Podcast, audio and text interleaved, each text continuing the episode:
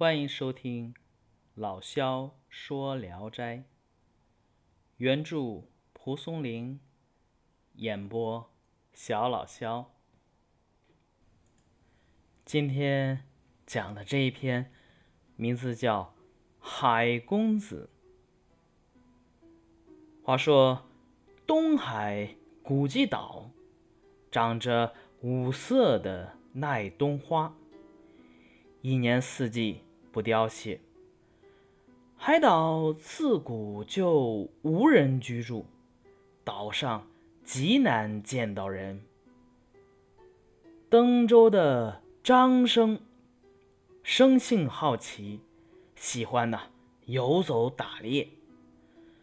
他听说岛上的美景之后啊，就准备了酒食，自己驾着小舟就去了。到了岛上，那里呀，鲜花盛开，香飘数里。有的树很粗，大到啊，十几个人才能围抱过来。他流连忘返。是非常的惬意，又打开酒瓶，自斟自饮。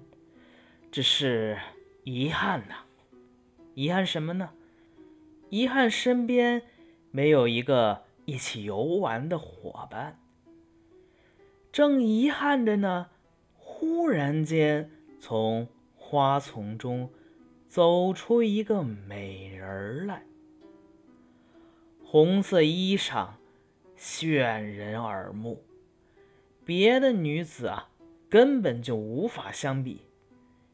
他见到张生，笑着说：“我自谓性质不同凡响，没想到这里竟然有情调相同的人。”张生惊讶地询问女子是什么人，美人说。我是胶州的女娼，刚从海公子那里来，他寻找胜景，自在的漫游去了。我呀，因为走不动，所以呀，就留在这里了。张生正苦于寂寞，如今遇上美人儿，非常高兴，便招呼美人儿坐在一起，一块儿喝酒。那美人儿的话多温柔婉转呐，令人神魂颠倒。张生非常喜欢她，但是啊，他也担心，担心这个海公子啊回来，不能和这个美人儿啊尽情的享乐。那怎么办呢？抓紧时间呢。于是拉着他。要与他交欢，美人儿也高兴的顺从他。反正这般如此，如此这般，两人还没有亲热完，忽然就听到啊，这个风嗖嗖嗖嗖的吹过来，草木也折倒，发出响声。美人儿急忙推开张生，爬起来说道：“哎呀，海公子到了！”张生束好衣带，愕然四顾，美人儿啊，早已经消失不见了。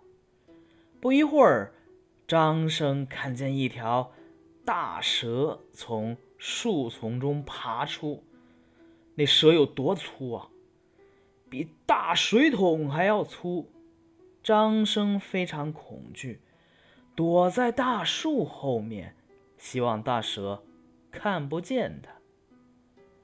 但大蛇爬到张生跟前，用身子把张生连同大树一块儿缠住了，绕了好几圈。张生的两臂直直的被缠在这个腰上。一点儿也动不了。大蛇昂着头，用舌头刺张生的鼻子。张生的鼻子流了好多血，都流到了地上。大蛇呢就低着头喝这个地上的血。张生这时候心想：完喽，我是必死无疑呀！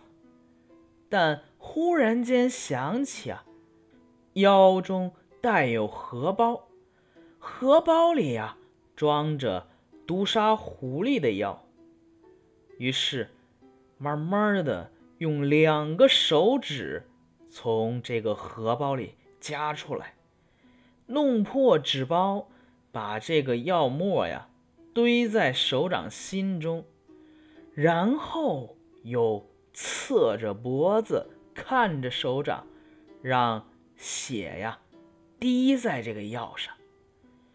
不大一会儿就积了一把血。大蛇呢，果然凑到掌心来吸血。还没等吸完，这大蛇呀就伸直了身子，摆着尾巴，发出啊犹如霹雳一般的声音。身子碰到树上，就这么一碰啊，树干就从中间崩裂。最后，大蛇呀，直挺挺的像一根梁木一样，躺在地上死了。张生啊，头昏眼花，是站不起来。过了一会儿，才恢复过来，用船呢。载着大蛇回去了，回去了以后啊，大病了一场，过了一个多月才好。这个时候他就想，那个红衣女子是不是也是个蛇精呢？好，本篇就讲完了啊。海公子也是一个短篇啊。嗯，不知道大家有没有发现，如果要是说以前听过我的话，会发现我今天可能声音要大一些。另外的话，呃，风格也稍稍有所变化。呃，希望大家提提意见吧，就是看看哪种风格更好一些。不过我个人是不是特别喜欢呆板的去读那种。呃，文字的还是喜欢自己用讲故事的这种口吻来说出来。好，呃，当然还还是没有那种说评书的水平啊，只能尽量的，呃，不那么呆板而已。好，书归正传啊，海公子呢，这个写的是登州张生孤身来到这个。人迹罕至的海岛上探险赏花，然后被蟒蛇缠身自救的故事，也不知道哪来这么多闲心啊！假如啊这个事儿啊是平铺直叙，有点过于简单，于是啊中间加写了张生与一个穿红衣服的美人儿发生的啊。风流韵事，从而啊使这个故事变得有点香艳啊，就中间那一段如此这般这般如此啊，添加了曲折。张生被蟒蛇连人带树是绕树三匝，两臂呢直竖跨肩，不可少屈。这个时候危险已极。求生的可能性基本上已经没有了，这对于接续故事啊，已经构成了严重的挑战。